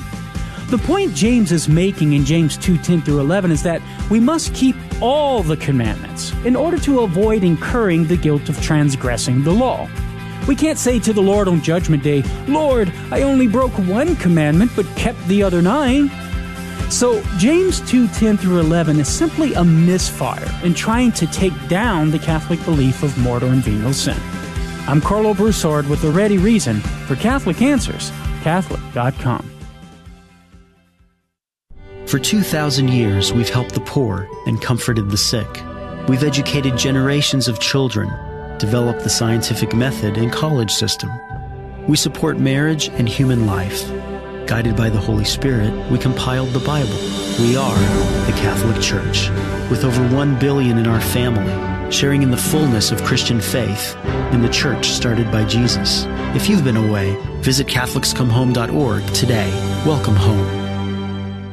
Welcome to another round of Fear ah, and Trembling, the Catholic trivia game show that helps you work out your salvation by the seat of your pants. It's a 50 50 chance, and prizes are involved. Avoid the weeping and gnashing of teeth. Call now to take your shot 877 757 9424. And now, your host, Joe McClain. I just love that intro. Uh, welcome back to uh, Catholic Drive Time and Fear and Trembling, the Catholic Trivia Game Show, letting you work out your salvation by the seat of your pants, right? Uh, what an opportunity. Still, no one to date has taken me up on the offer. I, I'll give you a free shot at the coffee cup at Divine Providence if you'll just post on uh, facebook.com forward slash Catholic Drive Time. Uh, where did I steal that from? Uh, you can't Google it, but if you can post that there, and uh, I'll throw you in the cup for one chance at our prize pack this week. But here's how the game works. I have three questions in my hand. These are Catholic trivia questions. Three opportunities to get into the coffee cup of divine providence. And I don't ask these questions to the caller. Mm-mm. I ask Emily. I ask Adrian. And the two of these uh, co-conspirators have uh, have figured out one will have a right answer and the other will have a wrong answer. The caller will have 15 seconds on the clock to decide do they want to go with Emily? Do they want to go with Adrian? And every right answer to that gets them into the coffee cup of divine providence. And for the prize pack, Tell, Tell them, what they could win, Emily. I, just, I never know if he's going to play it. Wow. I just never know if it's going to happen or not. Emily, who's the sponsor? So His Glory Company, they're super cool. They make Catholic apparel, anything you can think of, even everything from onesies for babies to cool sweatshirts. Um, so His Glory Company dot or sorry, the website is hisglory.storenvy.com. And they also have a big uh, Instagram account that you can follow, His Glory Co. So this week they're giving away a Sacred Heart T-shirt. It's uh, unisex and it has this beautiful image of Jesus and the Sacred Heart on it, so you can evangelize without saying a word. All right, praise be to God. Let's go to the phones. Um, by the way, we had a bunch of calls come in. God love you. God bless you. Thanks for being a part of our show and and trying to be on the on the game. But it's always the first caller who gets who gets to be on air with us. And I'm seeing Kim and Tony. Good morning to you. Thank you for being on our program today. Good morning. Where are you calling from, Kim? We are coming from calling from Dallas, Texas. Dallas, Texas. Praise be to God. Uh, is it what forty below and uh, three feet of snow on the ground in Dallas, Texas? What's the weather look like today? Oh, it is fifty degrees and it's uh, it's nice actually. Fifty degrees. That's wow. not bad. So, is it a beach day in Dallas? I mean, like college US, middle of the frozen tundra there. All right. So praise be to God. Where do you, uh, Kim? Where do you and Tony go to church? We go to Sacred Heart in Rowlett, Texas. All right, praise God. Oh, Sacred. it's By a the way, theme today. we're giving away a T-shirt, a Sacred Heart themed T-shirt. So you could have an opportunity here. Kim, have do you are you familiar with the game? Do you know how the rules work? We do. We listen to it every morning on our way to school. We go to he, Tony goes to school at Notre Dame School of Dallas. It's a special needs school, Catholic school for all people with special needs. How wonderful! Praise God, Well Notre done, Tony. Dame. Well, uh, Tony, thank you for being a part of our game show today. We're very excited to have you on the show. All right, we're ready to go. We start with Emily, as is our custom. Emily, are you ready? Yes. Are you sure? Mhm. Are you sure? I'm ready. Okay, here we go. Could be a tricky one. Could be a tricky one. Could be. Emily, could you please translate the Latin phrase Deo gratias into English?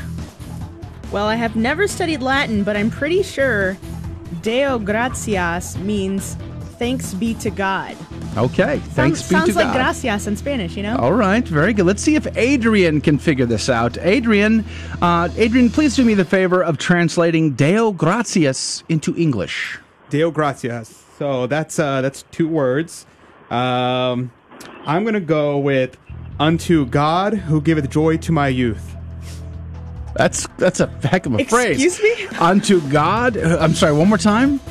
Unto the altar of God, to God who giveth joy to my youth. That's what It's- I'm going with. I thought it It was just got two longer. words. It just got really long. Well, you get you gave four words. Okay, it's Deo Adrian- gratias. You said thanks be to God. That's four words. All right, hold on. Let's start. I want to be clear here. Uh, Adrian is on the hook for unto the altar of God, give joy to my youth. Unto the altar of God, to God who giveth joy to my youth. And Emily is on the hook for thanks be to God. Yes. Uh, 15 seconds on the clock.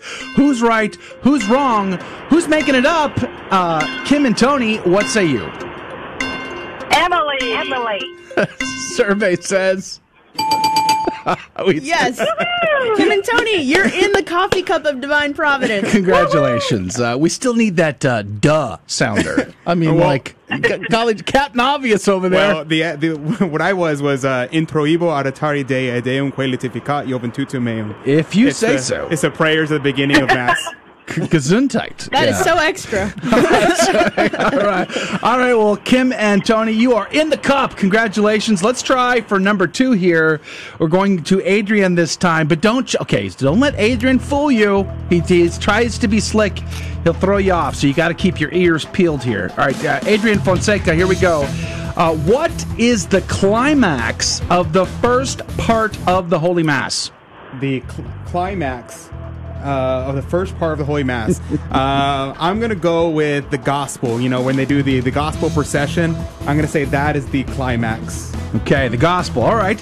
Seems reasonable. Emily, let's ask you, Emily, what is the climax of the first part of the Holy Mass?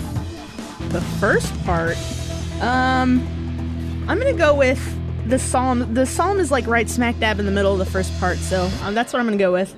You're on the hook for the psalm. Yeah. All right. So Emily's on the hook for the psalm, and Adrian is on the hook for the gospel. 15 seconds on the clock. Who's right?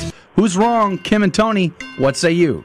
What do you think? Uh, I think it's uh, Adrian. Adrian. Survey says. Oh, sorry. Wait, no, no, no, no. got I it hit the right. wrong. We I hit the wrong tricked you. We tricked you. You're What are right. you doing, My bad. Adrian? I hit the wrong button. All right. Congratulations. You got it right. Uh, just to be clear, you got it right. Two. Adrian is struggling over there. We, uh, in Adrian's defense, we replaced the all the computers yesterday, and he's got a whole new setup, and he's trying to keep the the, the plates spinning. But you are, in fact, in the coffee cup for two chances towards this week's prize, which is a for Sacred Heart. T-shirt. So, congratulations, Kim and Tony. Are you ready, Kim and Tony, for your final opportunity in the coffee cup? Yes, oh, yes. All right, praise God. All right, so this one probably is going to be the hardest one of all, I'm going to guess. But we'll see. We're going to start back with Emily this time. Emily, what is the term used to describe the Catholic teachings which Protestant theologians accept? so we're looking for the term of ca- that describes the Catholic teachings which Protestant theologians accept as true. Is that the Deuterocanon? Is that your answer? Yes. The Deuterocanon. You're on the hook for the Deuterocanon. Could be. I don't know. Let's, uh, let's see what Adrian has to say. Adrian, uh, give me the term to describe Catholic teachings which the Protestant theologians accept. Mm-hmm. Well, so the so this is uh, the term that's used to describe all things that all Christians agree upon, which C.S. Lewis called mere Christianity, but the theological term is actually uh, the fundamental articles. Fundamental articles. Uh, so Adrian is on the hook for fundamental articles, and Emily is on the hook for Deuterocanon. Is that right, Emily? Yes. Uh, who's right? Who's wrong? 15 seconds on the clock. Kim and Tony, what say you? I think uh, it's Adrian. Adrian. Survey says, congratulations, you nailed it. And I didn't hit the wrong button this time. You didn't let him. Uh, you didn't let him fool you are ya. so smart. And Joe, can I add something? Please. So Sophia from Instagram has just sent in Philippians 2:12. Is that where the intro is from? Sophia's nailed it. Congratulations. Sophia gets her name in the coffee cup We're too. gonna add. uh, So we have four entries into the cup today. But Kim and Tony, uh, well done. You did a good job. Perfect score. How do you feel? Awesome. Thank you. Well, God is so very good. We're so delighted you are a part of our program today. Have a great day. We're happy to hear that you're going to Notre Dame's uh, school there in the Dallas area. We'll be praying for you. Hopefully, you'll be praying for us. We will. Thank you so much. All right, don't go anywhere. I'm going to put you on hold. Uh, this way, uh, Adrian can get your information because tomorrow morning we will be pulling out a, a name out of the coffee cup and giving out the prize. And it could be you. If it's God's will, it'll be you. But uh, so don't go anywhere. Stay on hold until Adrian gets a hold of you. But uh, the Holy Mass will begin to broadcast here in just about a couple of minutes from now. Don't forget the Catholic Drive Time team is going to stay on our live social media feed on Facebook, on Twitter, and on YouTube for the next 20 minutes or so for what we're calling the after show. We would love for you to be a part of that. You can find us by searching for at GRN online or Catholic Drive Time. God love you. God bless you. We'll have Monsignor Charles Pope on the program tomorrow morning, 6 a.m. Central, 7 Eastern. Until then, God bless you.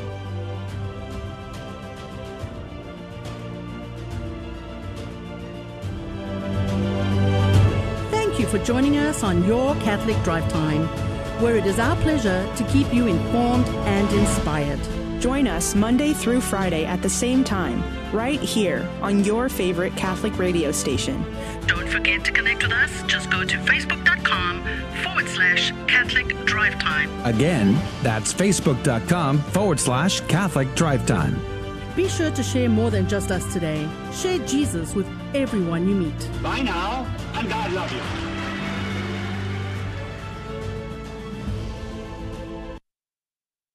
Praise be to Jesus Christ in all things. Welcome to the uh, after show of Catholic Drive Time, where we uh, sort of recap very casually what uh, what we talked about in the show, any of the stories or whatever. I'm going to bring us back on to camera here. I'm going to bring uh, the split screen between Emily and I. Adrian is trying to uh, get Kim and Tony's information to make sure that we have that in case they are the winners. But uh, welcome to the after show of Catholic Drive Time, uh, where we keep you informed and inspired. At least that's the that is the goal. That is the attempt. But uh, interesting show today. A bit of a struggle, I would say, internally. We had several uh, we had several challenges that I think we persevered through. Anyway, we we replaced yesterday. We replaced the computer that uh, runs the studio.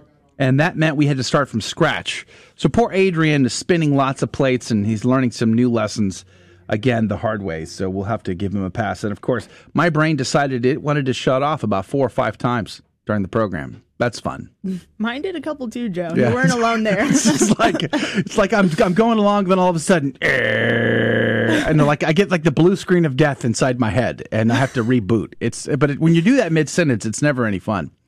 Uh, but that's the that's the challenge of getting up at 3 a.m. every day. Uh, we had uh, so I just got off the phone with Kim and Tony, and apparently Kim and Tony called us and yesterday, and they were the second caller yesterday. So Oh! I talked to them I'm yesterday so and was like, "Oh, y'all are the second caller. Call back in tomorrow." And they called back in, and they were the first caller today. So praise be to God. That is awesome. Praise God. It is. I love that part. Right. I like. Uh, I like having a positive moment, a fun time to uh, to sort of uh, just get away from the, the negativity of the news sometimes. Um, and there's been so much heavy news uh, lately that it's it's nice to have a um, just a moment just to have a little laugh and teach a little bit about the faith and and uh, spread good cheer. I guess is what I'm trying to say. Yeah, praise be to God. And um, I don't know if uh, Joe already said this or not, but I'll be monitoring the uh, Facebook and uh, YouTube comment section from both our on GRN Online's Facebook page and also Catholic Drive Time Facebook page. So go ahead and comment there, and I will field questions, comments, uh, shout outs, that kind of thing. It, cool that someone already took you up on your offer to. I was just going to say that. You know how how awesome is it that uh, that we finally uh, got someone to post a comment. Now, um, I'm trying to get to. The, I'm trying to do two things at once, and I'm really not qualified to do that. Did you already give shout outs to the people who commented already? Um, did we get Sophia shout outs on Instagram. Who else? Chris uh, Velasquez on Facebook. Hello, Chris. Uh, says, uh, "Good, my Catholic peeps." That's us. And uh, Lori. Lori said, "Way to go, Kim and Tony." Yes, and Estella absolutely. commented earlier. Good morning, Estella. Oh, that's my grandma. Hi, grandma. Oh, Oh, how wonderful! Praise be to God. Um, no, I was just going to say, uh, how, what is going on?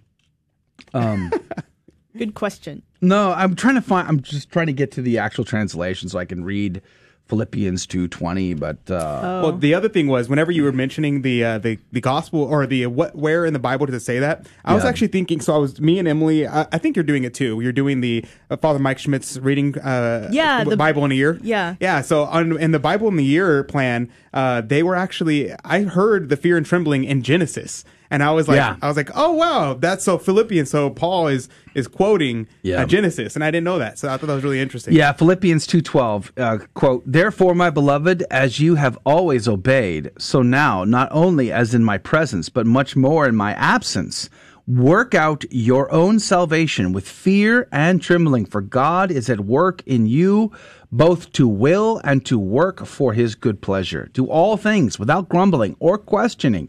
You hear me, my son? Hopefully, my son, my middle son, is listening. I'm, I'm talking to you, buddy. Uh, do all things without grumbling or questioning. Wait, what? I hear a voice. No, Joe, that's for you. Okay. Do all things without grumbling or questioning, that you may be blameless and innocent, children of God without blemish in the midst of a crooked and perverse generation, among whom you shine as lights in the world. Boy, let that sink in for a moment. Holding fast the word of life, so that in the day of Christ I may be proud that I did not run in vain or labor in vain, even if I am to be poured as a libation upon the sacrificial offering of your faith. I am glad and rejoice with you all. Likewise, you should all be glad and rejoice with me. Did you catch that sentence there, verse 15? That you may be blameless and innocent. Do things without grumbling or questioning, that you may be blameless and innocent. Children of God without blemish in the midst of a crooked and perverse generation. Is that not our times? That's our time. I would love to hear that from the bishops also. Yeah, honestly, and I, I'm definitely not blameless. I can I can't say anything and be like, oh, I am blameless in the sight of God. I am not that not that holy. Uh, but yeah, absolutely. This is the the end to which we're all geared towards what we're trying to strive for, right? Be perfect as my heavenly Father's perfect. Yeah, absolutely. Only but by do grace. but don't complain. You we have an opportunity in the midst of a crooked and perverse generation to be the light. That's what he says. He says, "Shine as lights in the world," and it's in the context of doing all things without grumbling or questioning, and being blameless, innocent. Children uh, of God. That is a powerful opportunity and reminder to me personally that uh, in you know even though we we we worry and fret about what may be coming down the pike by way of censorship or or persecution or religious liberties or whatever freedom of speech or or uh, whatever else that may be coming uh, by via draconian whatever, um, we should do all things without grumbling and remain blameless and uh, and a state of grace, right? Right. Uh, bec- so that we can our light can shine, and even if that means we have to be martyred or suffer, uh, like Saint Bartholomew Rowe did uh, in today's uh, Saint of the Day, it's an opportunity. I wow, that was a powerful reminder to me right there. And who was the lady who got that? Sophia. Sophia, Sophia on over on Instagram. Instagram. Yes, Sophia For a second, when you Mhm. said Sophia, I thought you meant Sophia Institute Press, Our sponsor. And I, I know. and I was so. I thought they were sweetening I was the like- pot. I was like, why- what- what's going on here? I was like, why is Sophia Institute commenting? Yeah, no kidding. Yeah, praise But yeah, God. you're absolutely right, Joe. And I think that's particularly hard for us as we do this job to report the news, to say, like we did this week, yeah, um, unborn humans are no longer considered hu- people in New York. I know. Was that a crazy interview or what? It was crazy, and we have to continue to be a light and and uh, continue to hold on to hope Mm. while reporting on this sort of dreadful news. And we can't cross that line into complaining. Yes, but I do that all the time. As do I. As do I. Stop complaining, Adrian. Stop As complaining. I complain. I, Oh, I, said- I said that yesterday. I was like, we know if we fixed all the problems that we're having with the computer, then what am I going to complain about? I, I, I'll lose the things to complain about. I know it's it's so uh, it's so crazy. We every time we fix one problem, we have another to to That's solve. life. C'est- c'est and now and today we've started problems we've already fixed. We're right back to square We're back one. to square one. Yeah. but hopefully the future means it'll all get worked out and we'll, we'll be smooth sailing, as they say. But uh, yeah, Adrian, man, you got the worst job. I mean, you ha- you have to spin a lot of plates, and sometimes you also have to say, uh, you know, uh, articulate things. Yeah, and then I have to hit buttons that are in the wrong place. MVP. MVP. But no, no, no. This, last time you Goat. did that, everything should- went wrong. Adrian the goat. God was like, God is like, Adrian, you got to. Did he just say goat? Goat, the greatest player of all time. Goat. Dude, do you not know what GOAT stands for? What what hole were you born in? You're. It's just funny coming from an old person. That's all. Ouch. Oh. Uh, But going backwards to uh, to the game show, I really liked the the first question you you that uh, that Joe just died on whenever I tra- the translation of Deo What did- Gratias. I know, it's like I said College, he unto was- the altar of God. To he God read a paragraph for crying out loud. You got the God right. it's like, I mean, he didn't even try to make it like reasonable. You know, it's like, hey, they're, they're both parts of the mass. We need a cat and sounder or a duh. You know, it's like, man, you threw that question uh, so easy. You just made it too easy for them. I just thought it was hilarious. I thought it would be funny. It's like- you get two words translated to ten words. yeah, pretty pretty much that's how that went down. That was funny. But no, it's it was we don't want to make it too hard, right? We're not trying to like really stump people. No, no, but I did think it was it'd be a, it was a good um, a teachable moment because the the unto the altar of God to God who give the joy to my youth. That's the uh, the prayer that is said by the servers um, and the priest as they're doing the prayers at the foot of the altar, are about to ascend the altar of God. So they're saying they're they're saying, you know, this is this thing that I'm about to do, this ho- holy sacrifice of the mass, is so great and wonderful that I should be in fear and trembling about to ascend the steps of the altar unto the altar of God. And so, and then it says, and to God who giveth joy to my youth. So there's this, yeah, it's so So beautiful. It's so beautiful. beautiful. And so it's actually said, I think three times, uh, by the server in response to the priest, um, throughout the, uh, the prayers at the foot of the altar. It's very beautiful. The liturgy is just so rich. You can meditate on it forever, and it will always give you something new to think about. Absolutely, absolutely. I just love it. Yeah. And then of course Deo Gratias. That's that's uh thanks be to God. You know that's easy, easy enough. Yeah, praise God. You know, I was just thinking uh, we need to get like an exorcist on or somebody, you know, a demonologist, something like that. It'd be a good conversation to have. You know, especially with uh, somebody who can instruct on the proper use of deliverance prayers. Mm. Something I like to do as a father and husband of my home is uh, pray the deliverance prayers. And the reason why I just thought of that is because of the Latin. There's a reason why they pray in Latin uh, it has a special significance. So, as a, I got to tell you, as a knuckle dragger, as a guy who did not grow up in traditional Catholic circles, I mean, I wasn't even Catholic. I'm a- convert to the church.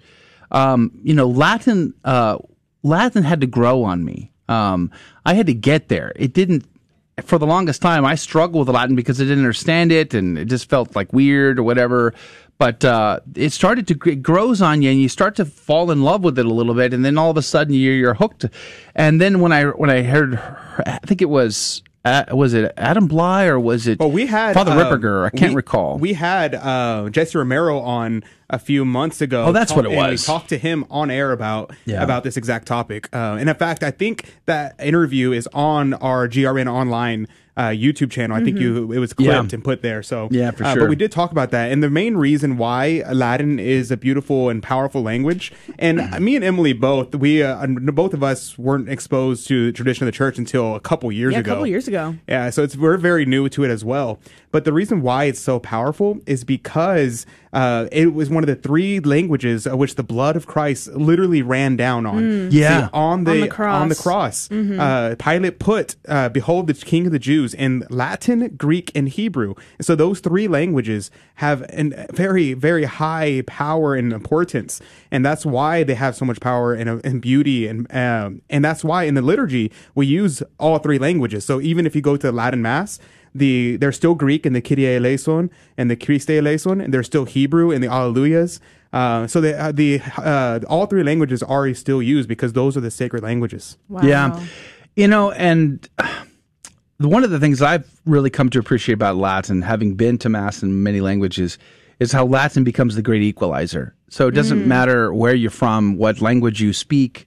Um, it didn't matter because l- the Latin Mass uh, sort of brings everybody to the same level and unites everybody into the same right. And and I've appreciated that even having been in ma- been uh, have had the opportunity to attend mass in the Vatican um, which they were saying several languages actually if I recall. Italian there were some Latin mass parts Italian I think there was Spanish and English and there were several languages they tried to incorporate in the mass there.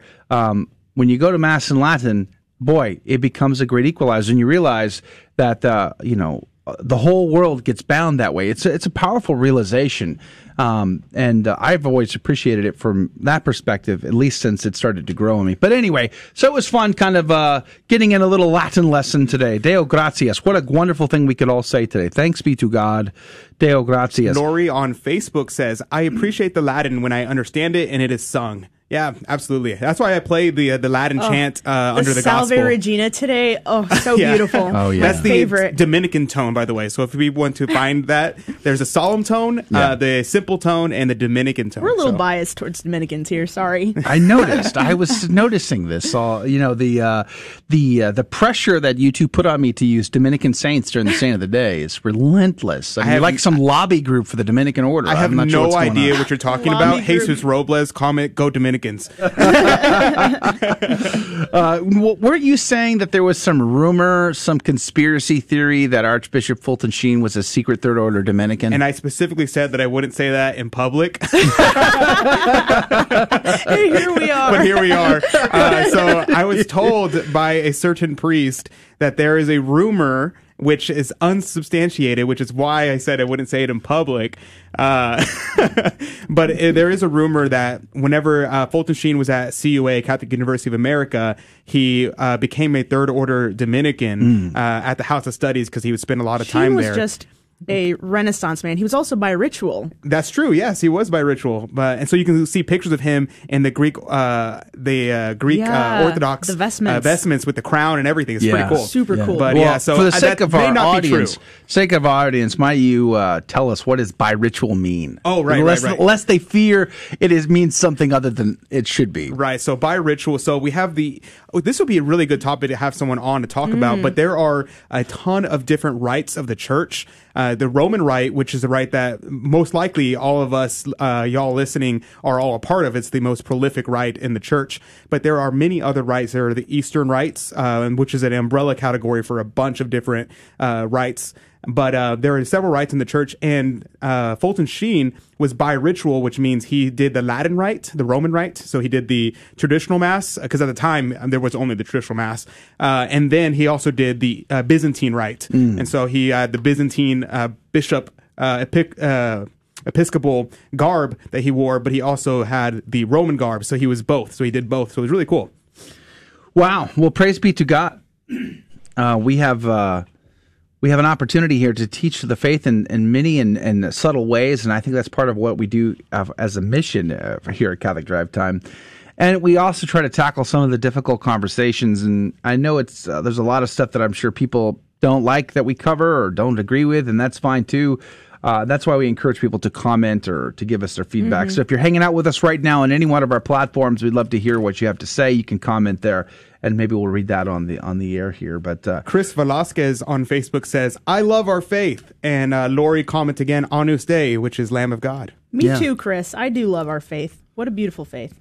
now I've uh, I- I'm trying to also check out all of these other sites to see where we are. Yeah, I'm looking posting. at YouTube. We have no comments on YouTube. I'm looking at our Catholic Drive Time Facebook page, and we have a few people watching, but no one commenting. And uh, most of our comments are on GRN online Facebook page. Yeah, and that's a great place to go. And I post the links during the first hour of the show. I usually will say facebook.com forward slash Catholic Drive Time. And the reason why I do that is because Stations of the Cross is also a part of our broadcast. And they are up in the New York, uh, Pennsylvania, Massachusetts area. And so I kind of keep it more neutral that way uh, to make it just easier for everybody. But in the second hour right now, it's just Guadalupe Radio Network. So we tend to switch focus over. But we're posting links to both places. Although I don't know if all the links I mentioned have made it over to the GRN side. Maybe, maybe not. I don't know. Uh, but I've been trying to spread the wealth here and post in different places just to see. You know, we are seeing censorship go absolutely bazonkers right now. Um, in fact, I have noticed that a lot of our uh, capabilities on Facebook side are being limited. And I know that's just going to get worse. In fact, we saw that with the uh, Veritas videos that they were going to ramp the censorship up. But I, I don't know if anybody caught this. Now there was a today there was a there was a chance. I was working on this yesterday.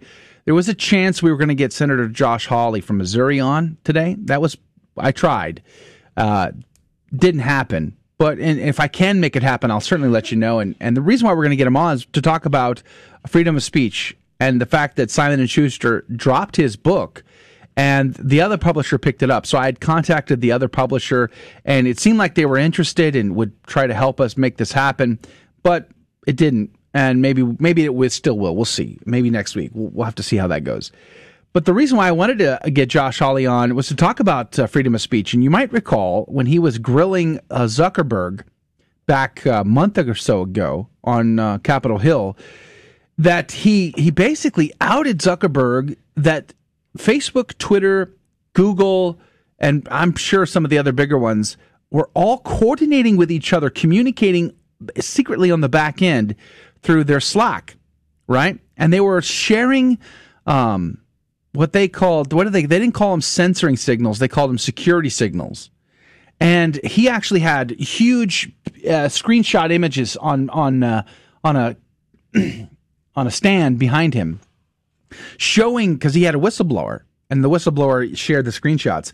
So uh, Senator Hawley had actually, sh- you know, for the first time, it became public that in fact these major social platforms and Google were all coordinating with each other, not only on security issues but on censorship as well. So it became a problem.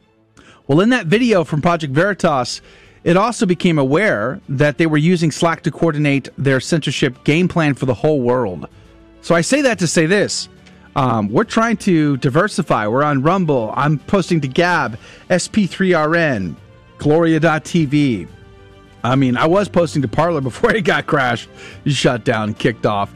I mean, where are you posting? I'd love for you to reach out and let us know what you think and where you are. But wherever you can connect to us, please do so. Help us spread the word. You'd be doing us a big favor. Uh, and also, be sure to download our mobile app. It's the Guadalupe Radio Network, and it's still available, as far as I know, on our iOS and Android stores. While you can, it'd be it'd be awesome if you could do that. But we're going to wrap up for today. Tomorrow morning, we're going to have Monsignor Charles Pope on, and uh, we'll catch up with him and all the activities in D.C. tomorrow morning with him, 6 a.m. Central, 7 Eastern. God love you. Thank you for joining us on Your Catholic Drive Time, where it is our pleasure to keep you informed and inspired. Join us Monday through Friday at the same time, right here on your favorite Catholic radio station. Don't forget to connect with us. Just go to facebook.com forward slash Catholic Drive Time. Again, that's facebook.com forward slash Catholic Drive Time. Be sure to share more than just us today. Share Jesus with everyone you meet. Bye now, and God love you.